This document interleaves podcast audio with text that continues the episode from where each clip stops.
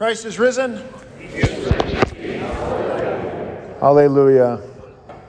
Let us pray. So distribution hymn, O little flock, fear not the foe, who madly seeks your overthrow. Dread not his rage and power, and though your courage sometimes faints, his seeming triumph over God's saints lasts but a little hour. Be of good cheer. Your cause belongs to him who can avenge your wrongs. Leave it to him, our Lord. Though hidden yet from mortal eyes, his Gideon shall for you arise, uphold you and his word. As true as God's own word is true, not earth nor hell's satanic crew against us shall prevail. Their might, a joke, a mere facade. God is with us, and we with God. Our victory cannot fail. Amen, Lord Jesus, grant our prayer. Great captain, now thine arm make bare. Fight for us once again. So shall thy saints and martyrs raise a mighty chorus to thy praise forevermore. Amen.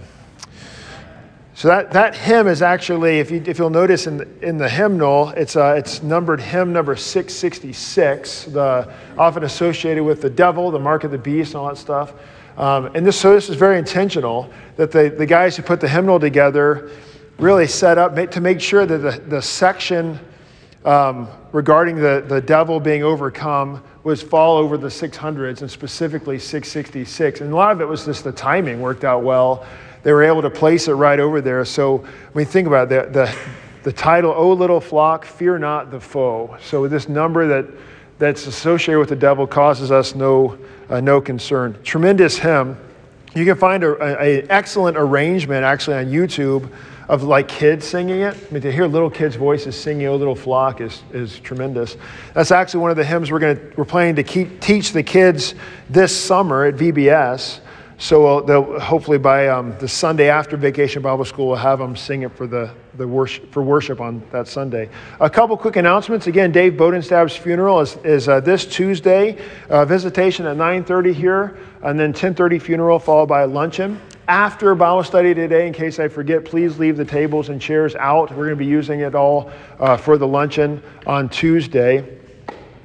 Um, Anything else for that? Yeah, stick around. I mean, we're, we're, we're going to have plenty of food, so stick around for that luncheon if, you're, if, you, if you can. A number of announcements. Geranium sign up for Pentecost if you'd like to grab a geranium to, to decorate the sanctuary. The deadline is next Sunday. You can email the church office for that.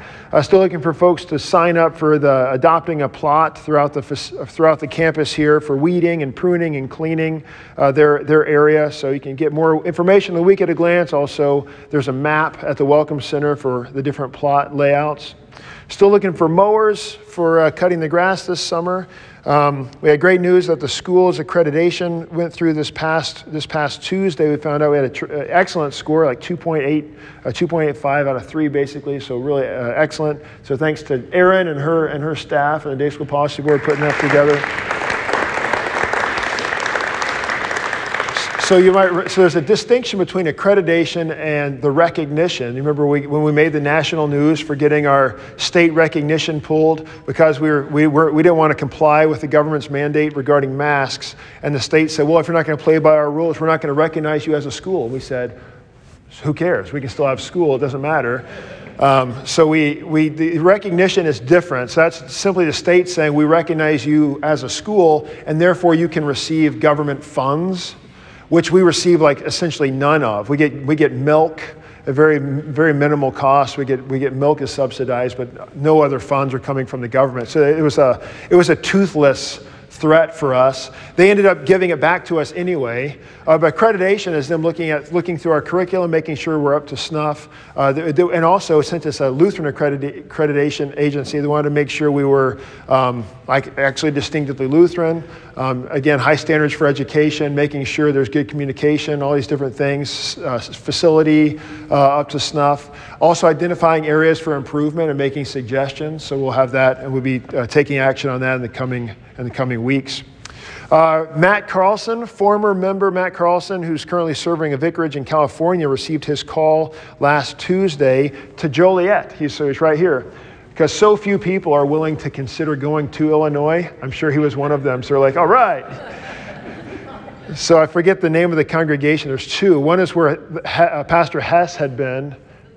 It's not the one that Hess was. There's a different, so it's a different church, but our Savior, yes. So our Savior in, in Joliet is where he is.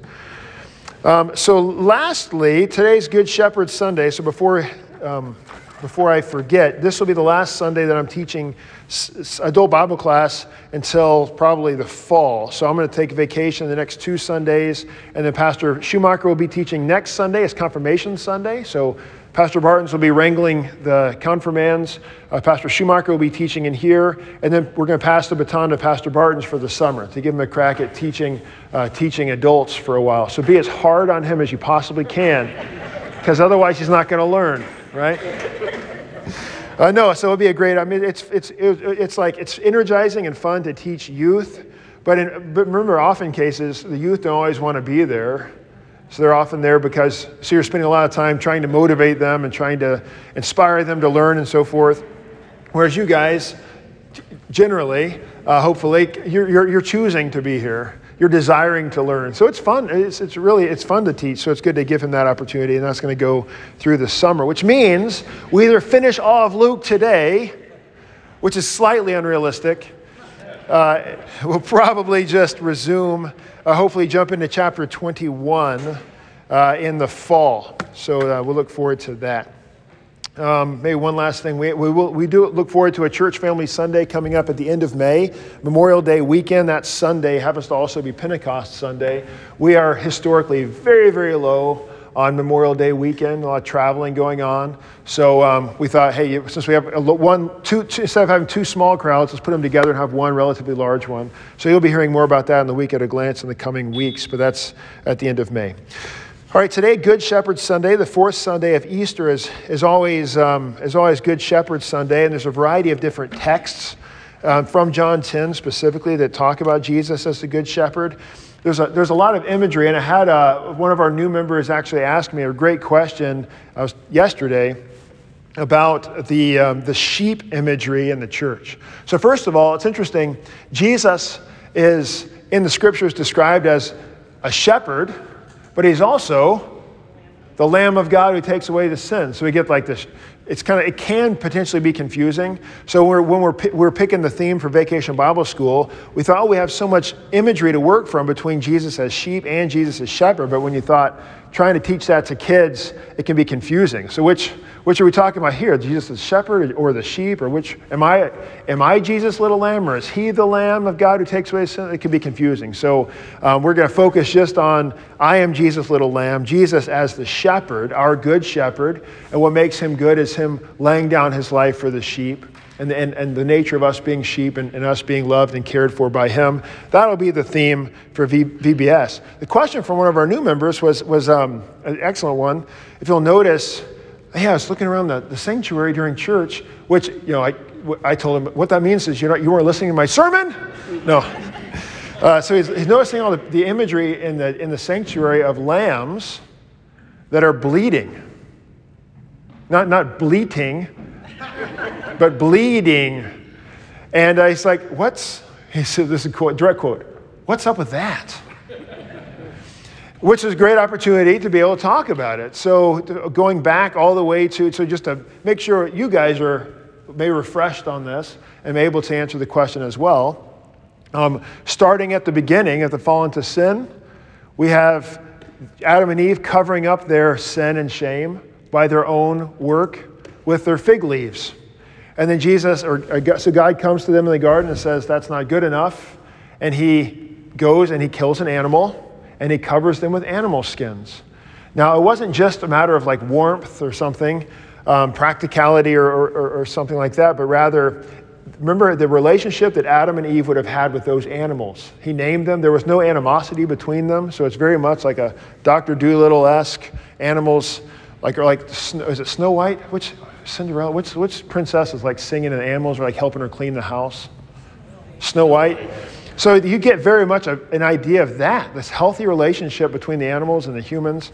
And then um, after the fall into sin, this, this clear animal skin that Adam and Eve would have known because maybe they cuddled up with him at night for warmth. And then now it's actually handed to them on a coat hanger. And they're like, where's the, where's the rest of him? Um, which brought this, think of that pain of death. We experience it when we lose, when we lose animals, certainly not nearly when we lose loved ones, but that's the, the pain of, of death entering because of sin. Our sin actually costs something. And that's what all the Old Testament sacrifices, from the very first sacrifice to then clothe Adam and Eve with the, with the animal skins, all pointing toward the sacrifice of Jesus, the Lamb who would take away sins. So we have the entire sacrificial system in the Old Testament pointing toward the coming sacrifice of Jesus, but also, oh, maybe most, most importantly, the, the Passover lamb itself. When Egypt uh, has, when, when Israel is in slavery in Egypt, remember the plagues, and Pharaoh keeps saying, No, we're not going to let your people go until finally the last plague, which was the death of the firstborn, except for Israel, because they would slaughter the lamb without blemish and, and put the blood on the doorpost. And then the angel of death would pass over, right? So the idea of the lamb being this exodus from, because of the death of that lamb, we have exodus from slavery to bondage in Egypt so the, the symbolism there, the, the slavery to sin, shame, and guilt. Uh, also, death itself, passing over because of the death of that lamb on behalf of God's people. So much rich imagery there. And so then we fast forward to the New Testament when John the Baptist, after, after Jesus' baptism, points at Jesus and says, Behold, the Lamb of God who takes away the sin of the world. So he is the Lamb uh, but, but he's not a lamb just because he's cute and cuddly. I mean, specifically, it's not, he doesn't want to be known as a lamb for, because he's got long hair and uh, whatever, whatever you, uh, lamb would be known for. Specifically, uh, the lamb imagery is only tied to Jesus insofar as it is di- shedding its blood. And that's why when the lamb is pictured in the scriptures, it's either bleeding or next to a shepherd. So it's either talking about us as his sheep and he is our shepherd, or if it's talking about him, he's bleeding. So even in Revelation, it's uh, so John talks about seeing the Lamb on his throne. It's living and reigning, although it was slain. So it had been slain. So you got this living lamb, but it's got it's got like this blood all, all over its neck or something like that. So that's why the imagery, like if you look at our the altar, uh, it's also on the pulpit. It's on the pastor's stoles in the Easter season. It's on the big white banners. They have a lamb looking back to the Old Testament and looking forward to the return of Christ. Um, both of them have lamb, blood coming out of the neck. Most famously, perhaps, the, the, the, awesome imagery we used to have in the youth room um, with like a really awesome, gory lamb and the blood was flying out of the jugular. But for a while there, remember we had the preschool families singing uh, in there with their children. It turned out that was kind of jarring for the two year olds to see. So uh, that artwork uh, made it out of, out of the youth room, but, but anyway, so that's the imagery there. So I wanted to just make sure we, that was clear and just to reflect upon that, the significance, because it can be confusing. Because oh, there's shepherds, but is he a shepherd or is he a sheep? Which is it? Yes, he's both. Um, he's the shepherd who dies for the sheep, but he's also the, the lamb who takes away sin. Any, any questions or comments on Good Shepherd? I just wanted to, to kind of glimpse across that. All right, let's open our Bibles to Luke chapter 20. Last week we, we introduced chapter 20 and got up to the parable of the wicked tenants. So just remember the in the context of Jesus talking to the scribes and the Pharisees, the chief priests were all there, uh, claim, asking him, By what authority are you doing? Are you teaching all these things and doing all this stuff? And Jesus doesn't answer their question directly. He gives them a question By whose authority did John the Baptist do what he was doing? It was his baptism from, from heaven or from man? They didn't know how to answer the question because they didn't want to upset the crowds. Um, so they just said, Well, I'm not going to tell you. And so Jesus said, Neither will I tell you by what authority I do these things. But then, verse 9, where we're going to pick up today, and he began to tell the people this parable. So he does, he's going to answer the question in this, interweaved in the middle of this parable. So he's answering the question in his own way. With the parable of the wicked tenants. But that, remember the context. We're there in the temple. He's teaching. He's being questioned regarding his authority. It's in Holy Week. So this is like Monday or Tuesday of Holy Week. So he's going to be dying later that week. Verse 9. And he began to tell the people this parable a man planted a vineyard and let it out to tenants and went into another country for a long while. When the time came, he sent a servant to the tenants so they would give him some of the fruit of the vineyard. But the tenants beat him and sent him away empty handed. And he sent another servant. But they also beat and treated him shamefully and sent him away empty handed. And he sent yet a third. This one also they wounded and cast out. Then the owner of the vineyard said, What shall I do? I will send my beloved son. Perhaps they will respect him. But when the tenants saw him, they said to themselves, This is the heir, let us kill him, so that the inheritance may be ours. And they threw him out of the vineyard and killed him. What then will the owner of the vineyard do to them? He will come and destroy those tenants and give the vineyard to others. When they heard this, they said, Surely not. But he looked directly at them and said, What then is this that is written? The stone that the builders rejected has become the cornerstone. Everyone who falls on that stone will be broken to pieces, and when it falls on anyone, it will crush him.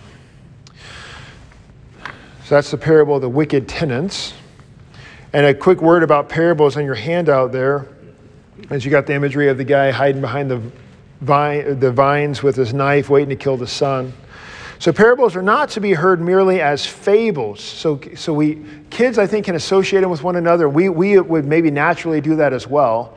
When we're teaching fables, fables teach moral lessons by which you can improve yourself. That's why Aesop's fables. That's why you tell your kids about the boy who cried wolf, because you're trying to teach a lesson by which the, the kid can reform their behavior in some positive way that benefits the child in the long run. But such a hearing, that is to hear the parable by way of law, which we already have in Moses. So we have to distinguish our hearing parables from the fables or those moral like fairy tales where fairy tales are trying to get us to fix ourselves in some way that would be you can you can uh, and really naturally the first reading of most parables is to hear them in such a way where it's got some kind of a moral truth for us to learn from. But when you do that if you're, ta- if you're taking the parable and saying okay how can i apply this to myself like i do the boy who cried wolf? then we're only hearing the parable by way of law which we already had before Jesus. So the people of Israel already knew they're supposed to be loving their neighbor and themselves and, and loving, loving God. So if we're only walking away with a here's how you can fix your self interpretation of a parable, then we're actually doing it wrong, or do, at least doing it incompletely. So, Jesus, especially in the week of Holy Week, if, if we could fix ourselves by, by way of the law, we, he wouldn't need to do what he does at the end of Holy Week. Jesus preaches parables to give gospel, to forgive sins and cleanse sinners. So everything is pushing toward the cross. So, yeah, keep that in the back of our minds. So, before we start breaking it down, let's just reflect what are some of the irrational and insane behaviors in the parable? Send your son after he's killed two people already. So, send the son? Yeah, that really, really, that's a clear one. Yeah. So, he's already killed two people already, and now we're going to send a son? Tom. Exact. Like, what kind of insane, you, you see the insanity of sin, how sin can, can arrive at such like irrational conclusions that by, like, think about by this, in our own sinful behaviors, by this sin, I will attain happiness. When really we know that we won't. And yet, that's the allure of sin, this insanity that breaks in. Yeah, those are the big ones. The, I guess my, that might be it. There's the two that I had in mind. Any, anything that I'm overlooking? Yeah? All right, let's look at when the harvest came, the time, the time came for the fruit. He sent a servant to the tenants. So, um, so what's the tenant? What are the tenants doing? What is a what is a tenant in this context? Matthew's gospel uses a different word. He, he actually says in the same parable, he calls them vine dressers. So, what are the tenants supposed to be taking care of? Supposed to be tending the vineyard, ultimately. I mean, they maybe they're renting from him in some way, but ultimately they're supposed to be taking care of the vineyard on behalf of the vineyard owner, uh, pruning the vines, t- taking out the grapes, and ultimately sending, the, sending a, a share of the fruit to the vineyard owner. Keep that in the back of your mind. It's going to come back. Uh, he sent the servant to the tenants so they would give him some of the fruit of the vineyard, but the tenants beat him and sent him away empty handed. So, what's some of the, what's the, the analogy? What's this analogous to in the history of Israel? the prophets who are sent to Israel, and what do the people do? Quite literally, beat them and kill them. And he sent another servant. See, again, with the prophets. They also beat and treated him shamefully and sent him away empty handed, and he sent uh, still a third. This one they wounded and cast out. So then the owner says, What shall I do? And this is the most insane I will send my beloved son? So there we see, though, I mean, so think in the context of the, the, first, the first servants that are sent being analogous to the prophets, leading up to the Son. Now, when Jesus is telling this parable, going back to like on number three on my handout here, how does verse 13 answer the Pharisees' question regarding the authority of Jesus? By whose authority do you do this? Now he's got his answer to the parable. He's got his answer to the scribes within the parable. He's calling himself the the Son, who sent into the vineyard and ultimately is killed. Uh, let's see. This is the heir. Let us kill him. The insanity of sin, that the inheritance may be ours. Well, who, who gets the inheritance of anything? Who are heirs? The children. It's not the people who do the actual murdering or killing. Like that's, that's absolutely insane. It doesn't hold any, any water. They threw him out and killed him. And what is the owner going to do? He will come and destroy the tenants and give the vineyard to others. They said, Surely not. And then Jesus says, The stone that the builders rejected has become the cornerstone.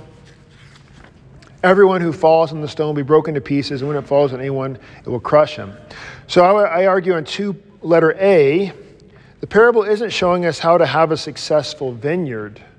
Because I think if, he, if Jesus is trying to teach us how to be successful vineyard owners, like, what do we learn from the vineyard owner? Is he, is he acting in any way logically for having a good vineyard? Sending his servants who just keep getting killed and then finally sending his son? No. It seems that the vineyard owner doesn't care about the vineyard itself. He's not interested in actually getting fruit. What's he after? The tenants. The tenants. Not just the, the tenants paying them their share, especially knowing the context of the scribes being the hearers of this, he actually wants the tenants themselves. He wants, he wants the heart of the vine dressers. He's after them. So he's using, the, he's using the vineyard as a means to the end of getting the vine dressers versus using the vine dressers to take care of his vineyard and give him fruit. See the difference? So he's actually he's using this vineyard to, to, to, get the heart of his people. And so that makes sense even more when we know Jesus is talking to the scribes. And if the scribes were a lost cause, he wouldn't bother what? Even talking to them at all. But in giving them this parable, what's he doing? What gift is he giving them? He's, he's giving them repentance ultimately toward the gospel. So he, he hits them hard with the law. The stone that the builders rejected has become the cornerstone. How is, how is Jesus, number four in your handout, how is Jesus the stone that the builders rejected in his time and in ours? So we'll think, what's, why would a cornerstone be rejected at all? Why is, why is, what's the quality necessary regarding building a building? Being solid. Because why? The entire structure will exact. So as you're as you're kind of you got a pile of rocks, and you're and you're digging through the rocks to try to find a good one that's going to be supportive and really indicative of the entire structure that follows. So for the stone to be rejected, how would you describe that stone? It's going to what? Well, that's how, that's the mechanism by which you would judge it for sure. But what like if you were just describing it to someone, what would it look like? Maybe smaller? What else? Weaker? What else? Flawed? Defective? Exactly. And that's my question here on, uh, on A. How does this picture miss the point? So I Googled the stone the builder rejected. I was looking for pictures of stones so I could teach a particular point. I wanted a picture of a broken, chipped stone that was clear, like was like rejected for a clear reason. And the only picture I kept finding was this really nice, pristine, perfectly edged cornerstone. What's the problem? That's the one that would, exactly, that would have been selected. So Jesus is not this stone. That's the stone that maybe the Mormons would want because that looks like that would be part of a Mormon building or something like that. Have you ever noticed how clean the Mormon, everything's so pristine and white and perfect and very unhuman. Um, but so that Jesus is the stone that is rejected, he comes by way of weakness and he saves by way of brokenness. He's the opposite of earthly power and strength and might. Now, he, he, he certainly is perfect according to the law in one way, but also he's broken in the sense that he's taken all of our sin upon him. So, according to the law, he's perfect, but he is, the, he is the stone that the builders rejected because the builders are looking for a particular kind of thing, and Jesus isn't it. He doesn't have the, the strength of this power Messiah that, that they're hoping for. So I, I, I, think a better picture would be like a broken, some kind of a broken stone or something. So Jesus is rejected in his time and ours. So why was Jesus rejected at his time? It's a multi, multi, multitude of answers we could give. What are some examples? Why is Jesus rejected at his time? So he wasn't the Messiah they were wanting. So what, what was the Messiah they wanted? So he wanted uh, some kind of military, some military leader to bring a rebellion. So he's rejected insofar as he's Messiah. Why else is he rejected, though? Not just as Messiah, he's also rejected as a teacher. He wasn't law focused. He's going around forgiving sins, which delegitimizes the entire system of the time. So, he, so he's walking in, instead of focusing on how you can fix yourself, He's not interested in that. He's interested in doing the fixing and forgiving sins. Totally different, totally different approach. Now, obviously, Jesus, if you were to talk to him say, Jesus, is sin bad? He would say, Well, yeah. Uh, so he said, So uh, it seems like, Jesus, you're soft on sin. You're going around forgiving it, seem to be encouraging it. Would Jesus not tell us, Your sin is bad for you? Can't Jesus see that? Like uh, Jesus has this full recognition that our sin is bad, just as he tells the woman caught in adultery, go and sin no more. Not because by doing so she'll achieve heaven, but because in her sin, she's actually in this bondage of, of pain. She's, she's, in, she's miserable and she knows it, but maybe she can't see why. Our sin does that to us. And we're, it causes insanity, so we actually think that it can somehow make us happy. Jesus is all about breaking us free from sin and turning us away and having us not be sinning. But he also recognizes, most importantly, that you're not going to be able to do it. So he spends his time not trying to get you to fix yourself, but forgiving. And it's from the forgiveness of sin comes the new heart. Again, back to Zacchaeus. He's, he never tells Zacchaeus what to do. He never gives him how, a list of ways he can show himself to be truly repentant. He just enters his house, preaches the gospel. Zacchaeus jumps up and starts giving away all of his stuff. And Jesus never had to tell him a thing.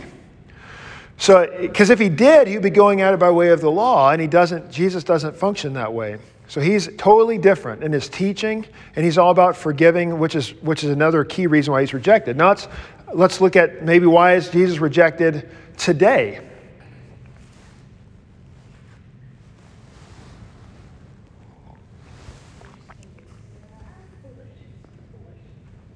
Yeah, there's different approaches. So you could say that what's rejected about Jesus is the, um, the exclusivity of Jesus. So we'd say, people, why do people reject Christianity? Um, it's unpopular because Jesus is the way, the truth, and the life. And that's an unpopular teaching. Maybe that's part of why. Why else might Jesus be rejected today, David? He doesn't accommodate the definitions of the day, the, the, how, society, how society defines love. He's not accommodating to that. He's, he's, he's unmoving. But I, so I think that's absolutely right. And that's certainly true why people, a lot of people reject Christianity, but that ultimately has us, where it's like that's picturing Jesus being rejected ultimately for the law. So I'm careful not to go down that road too much. It ultimately is, that's a piece of it, because it, Jesus is, is one, he's always being rejected because of the gospel. It's the, go- it's the cross that is foolishness. But I don't need the cross if, if I don't have sin, which goes back, that's where the law question comes in for Jesus. Like, if I'm, if I'm looking at the scriptures and I'm seeing all these condemnations, well, that doesn't apply to me. What, either because I'm actually thinking I'm not sinful, or really I don't buy this, this God telling me how to live my life. I reject it. So but I'm, I'm careful to push away from that. Want to, we want to make sure Jesus is always being rejected because he's, he's forgiving sins. And people just, at the end of the day, they won't have it. I just, I don't, I'm not, this particular behavior is not sinful. Um, I'm not, I'm not that sinful. It's, it, seems, it seems unloving for God to, to try to save me in this way. I want God to save me on my terms. So rejecting the gift. James? So in Jesus' day, these are all Jews. They all acknowledge the law. And so it is different from now because now there is no law. And so Jesus is going to be seen differently because, you know, everybody knew the law. And Yeah, it's true. So now, or, or so James said, um, at, Je- at Jesus' day, the law was so prevalent that everyone was aware of it. And so Jesus comes in as this clear breath of fresh air in contrast to the law forgiving sins, versus in our, our context where there seems to be no definition of sin or evil, nothing is wrong, everyone's right in their own eyes. And so that, so the gospel is heard quite differently, as though they don't need it at all. I, I mean, I would maybe argue that there, there is a law, it's, um, right? There's a definition of social, right, social righteousness. It's not, it's, not the Lord's, it's not the Lord's commandments that sets up right and wrong. But there's still this way of trying to achieve um, righteousness in the eyes of my neighbor in today's context. If I want people to like me, I got to put the right bumper sticker on my car. I got to identify as the right stuff and all the, whatever the, whatever the argument. I'm trying to, I'm after getting, getting called righteous by my neighbor in some way. And ultimately, Jesus, that's all by way of the law. It's still up to me doing something. And Jesus walks up and shatters it. So we want to make sure Jesus is being rejected as the, as the gospel. So it's the cross that is foolishness. And so we want to make sure the cross is ringing out. So we, I think, let me be careful how I talk this way, because we talked at length about this at a Theology on Tap last week, because we're talking the sixth commandment and we're making applications to, to like our, our context of with homosexuality and gender issues and all that, and how we address that community. Um, we can we can, if we're not careful, like spend way too much energy trying to make a case that this, this particular sin is sin. And then we're going to be talking about sin a lot. And that's, it's good, it has its place, because if we don't have sin, then we don't need a Savior. And Jesus' Jesus' word is quite clear. Um, but at the end of the day, if I'm trying to change someone's heart from a life of allegiance to sin versus a life of following Jesus and being forgiven by Him, I'm not going to do it by smacking around with more and more law and, and having, a, having a verse, a proof text battle over, over which, which scriptures say what to do. And I'm, it's all about trying to control the, the person. Whereas Jesus is, is very clear that he's about forgiving sins. So we're, we're, we want to be, we want to be very, very open about this proclamation of the gospel for sinners. And so, two, in the last six weeks, I've had two people quote me back to myself later with something I didn't say. Um, I did not say. So, and, and I fortunately I record these Bible studies and put them online. So I'm like, well, you can go back and look. So maybe I said it in jest, which is a, the problem of my humor is I say things seriously, but I'm obviously joking. Hopefully, um, one that people who are divorced go to hell. Did I ever say that? Okay.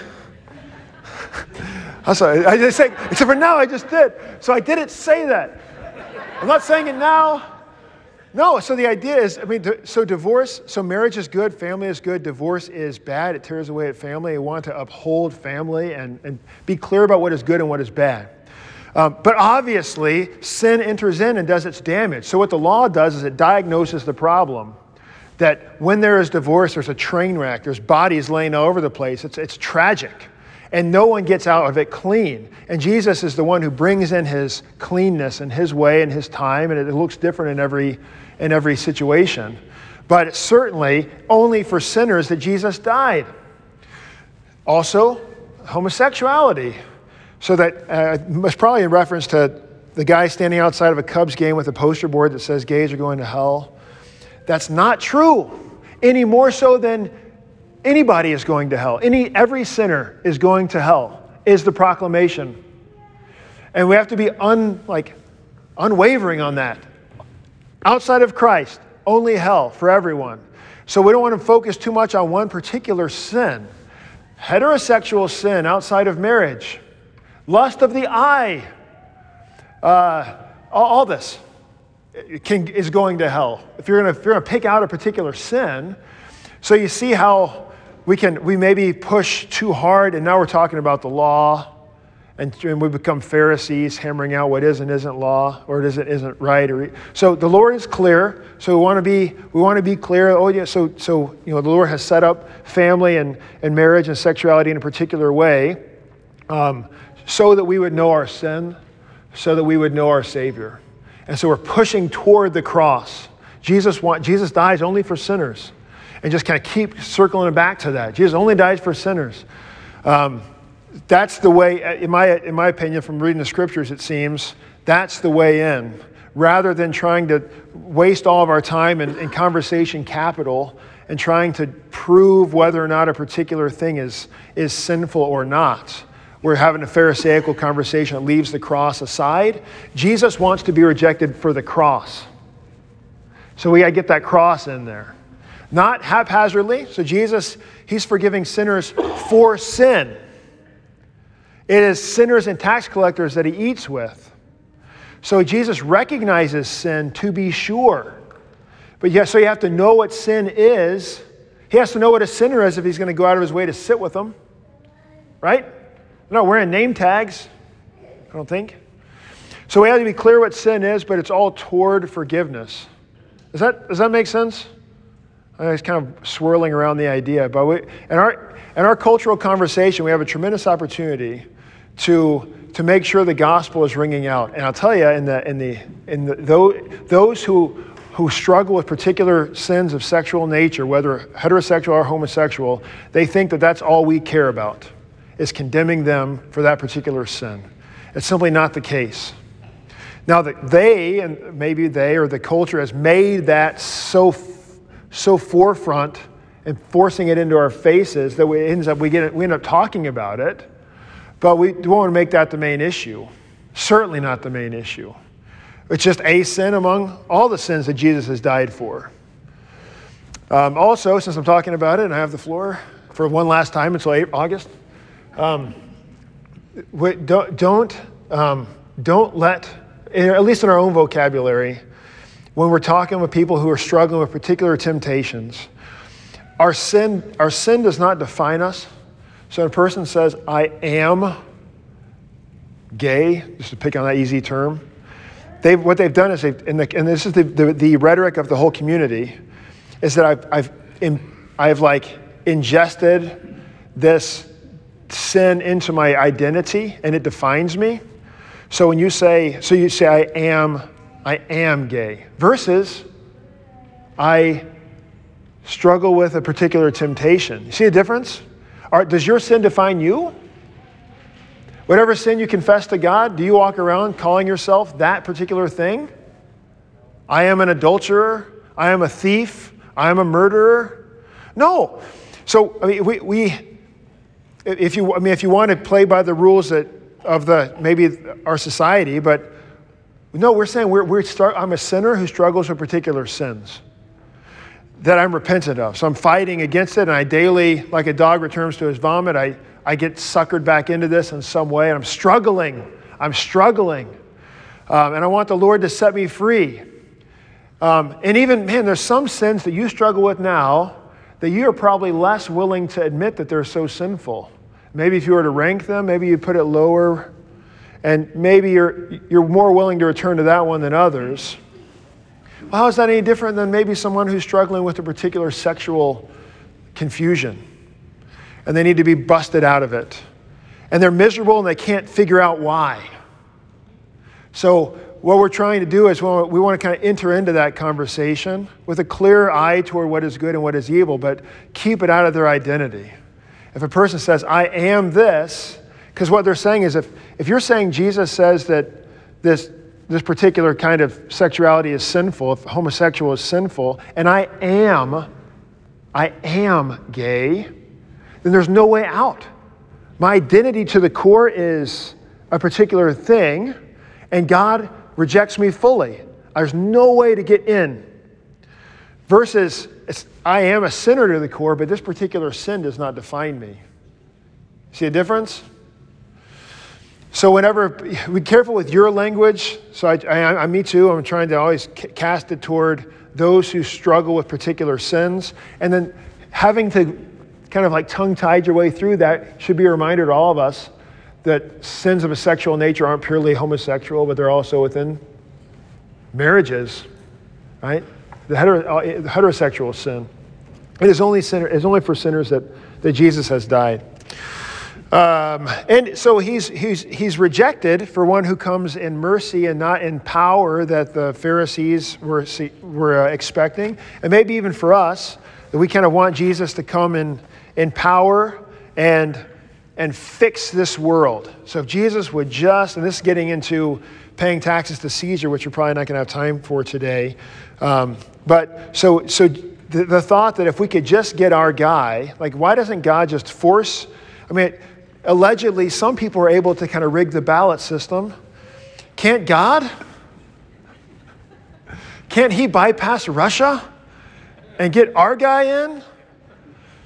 So that then everything will fix? Like that's going to solve the problem? That if, so if, if hunger, so God would just set up a, like those COVID testing tents back in 2020 where you could pull in and get your nose swab, but instead you pull in and high five Jesus and you get healed. And he just kind of keeps it going. There's a steady wave of people coming through to get healed by Jesus, as if Jesus is simply trying to bring about earthly peace and earthly healing. Um, so he, he could have handled things that way. He could have deposed Caesar and put himself on the throne, established the best kind of government we could ever imagine, right? He would have done it right. But that wasn't his intent. Now, it doesn't say that we shouldn't care about we shouldn't care about these things because the law is ultimately for the benefit of whom? Who's the law, especially on the political level, the, the, um, the, the government laws? Who does that benefit? Us. But really, as a Christian, we, we have an eye toward our neighbors, right? So that the, the, all the rule, the laws, the, gov- the, the government and its, and its laws are all for the good of our neighbor. And that's what drives us in the, in the political arena and our, in our, when we go to vote uh, and, and, make those kind of decisions, We're always have an eye toward what's the benefit of my neighbor, what's going to serve my neighbor best. But also, in the back of our minds, we also know that this whole thing is going to be corrupted by sin, and there's no way to get out of this clean. But we want to do the best we can in this broken situation. And that's how the law always has been. Since God gave it after the fall into sin, like there's, it's always been messy. It's been riddled with sin all the way through. So Jesus is approached by the by the scribes with this question regarding taxes. Um, is it lawful to pay taxes to Caesar or not? Knowing that if, if Jesus comes out and says, no, don't pay taxes to Caesar, then he's going to get arrested for inciting rebellion. If he says, do pay taxes to Caesar, then he'll be associated with those who are pro Rome, and he'll kind of cut himself off from their expectation of being a political rebellion Messiah. And they're not ready for that yet. And so he answers her question in classic Jesus way with more, with more questions. So he says, Show me a denarius, whose likeness, that the Greek icon, whose iconography and, and inscription, epigrapho, the, the writing upon, whose likeness and inscription does it have? They say, Caesar's. He said, Render to Caesar the things that are Caesar's, and to God the things that are God's. Beautiful. So, what are the things that bear uh, God's image and likeness? Us. He puts his name upon us in holy baptism. We're created in his image. We belong to him. Uh, what kinds of things belong to Caesar? Does anything? No. Actually, it does, only according, though, to the, the God's ordering of things in the Ten Commandments. Because remember, the government's also God's government. So they, they do have the sword. God gave it to them for upholding, upholding justice, right? Protecting from evildoers and, and, and rewarding good.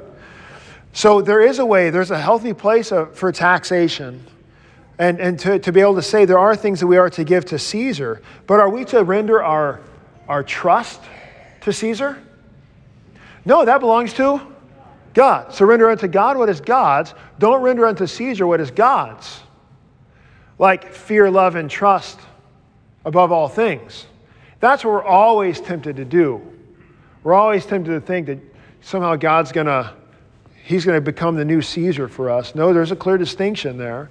So we want to keep that keep that clear. So there is a place for Caesar in this world. God is the one who established it, but we, he's not to become our God. Um, Jesus Let's see. Jesus is not interested in setting up a Christian government, but we are to love our neighbor. He doesn't fight. Notice, Jesus doesn't fight against Caesar, but rather he goes and dies for him, even at his own at his hand. Right? So this is the this is the way that the Lord chooses to save, not with power, but he's it's through being killed by Caesar that he in fact dies dies for Caesar and dies for all those who are killing him, even those who nailed him to the cross, many of whom were likely converted later. And we, we know that, like the one guy at the foot of the cross who says, Surely this was the Son of God. I think that's in the end of Mark's gospel, I think. All right. Okay, so, really quickly, the Sadducees. Um, so, if you ever have a problem distinguishing between Sadducees and Pharisees, the Sadducees deny the resurrection, which makes them sad, you see. I never, someone taught me that like five years ago. That's so helpful. So the, the Sadducees are asking Jesus about marriage in heaven. And he says, no, basically, there's no marriage or given in marriage in heaven. The, the Sadducees are unable to comprehend a spiritual realm. All they see is what's in front of them. Uh, life and death. When you die, that's the end. When, you live, when you're alive, you're alive. For Jesus, you can be living and walking and breathing, and yet you are dead. And even though your body seems to stop breathing, you are in fact alive because you have died in Christ. So, a totally different way of thinking about life and death and eternality with, with Jesus. And so that shatters them trying to trap Jesus with this marriage question. Um, and lastly, oh yeah, so now God, so verse 38, now he is God of, not God of the dead, but of the living, for all live in him. So just as he is God of Abraham and Isaac, he is God of Dave Bodenstav and Orv Gedke and all of us who, though we die, yet shall we live.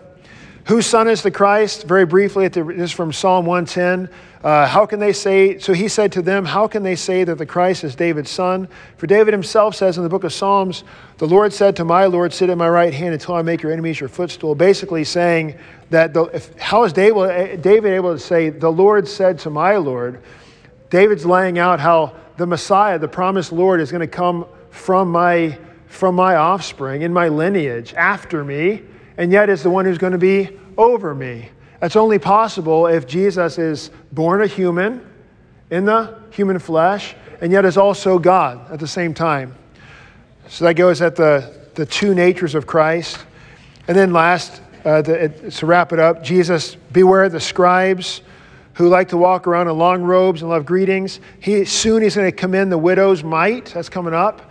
But he says here, beware, they, they devour widows' houses for a pretense and make long prayers. They will receive a greater condemnation. So the, the Pharisees and the scribes, they are condemned because they're bigger sinners than everyone else, right? No. What's their problem? This is no gospel, it's all law. It's all law. So they're, they're, after, they're after this public acknowledgement of their keeping the law, which is getting at this best seats in the synagogue and the marketplaces. So great, the greater condemnation is from this rejection of the gospel. We have to remember Jesus only dies for, for sinners. And so the greater condemnation comes to those who are outside of Christ, not those who are in Christ. Whew. So that's sorry for the quick summary there of chapter 20 now, and we'll be able to start with Luke 21 in, um, in August. Any, any quick last minute questions there? Keith. So I keep going back to verse 15, the explanation of people, they heard that they said, surely not. Were they surprised that the owner was given his, his property to somebody outside? Well, they're, they're mostly upset that they're surely not because they can picture that it's talking about them. It doesn't, it doesn't really make sense like, uh, that they would say surely not. It, actually, that's logical, but surely not. Don't, don't let it, don't, we don't want to die, right? Good. Anything else? So if you get it, if you were at early church, stick around for the first 30 seconds of late church. Uh, the, the preschool is going to be singing, or whoever kids come from preschool today, hopefully more than two.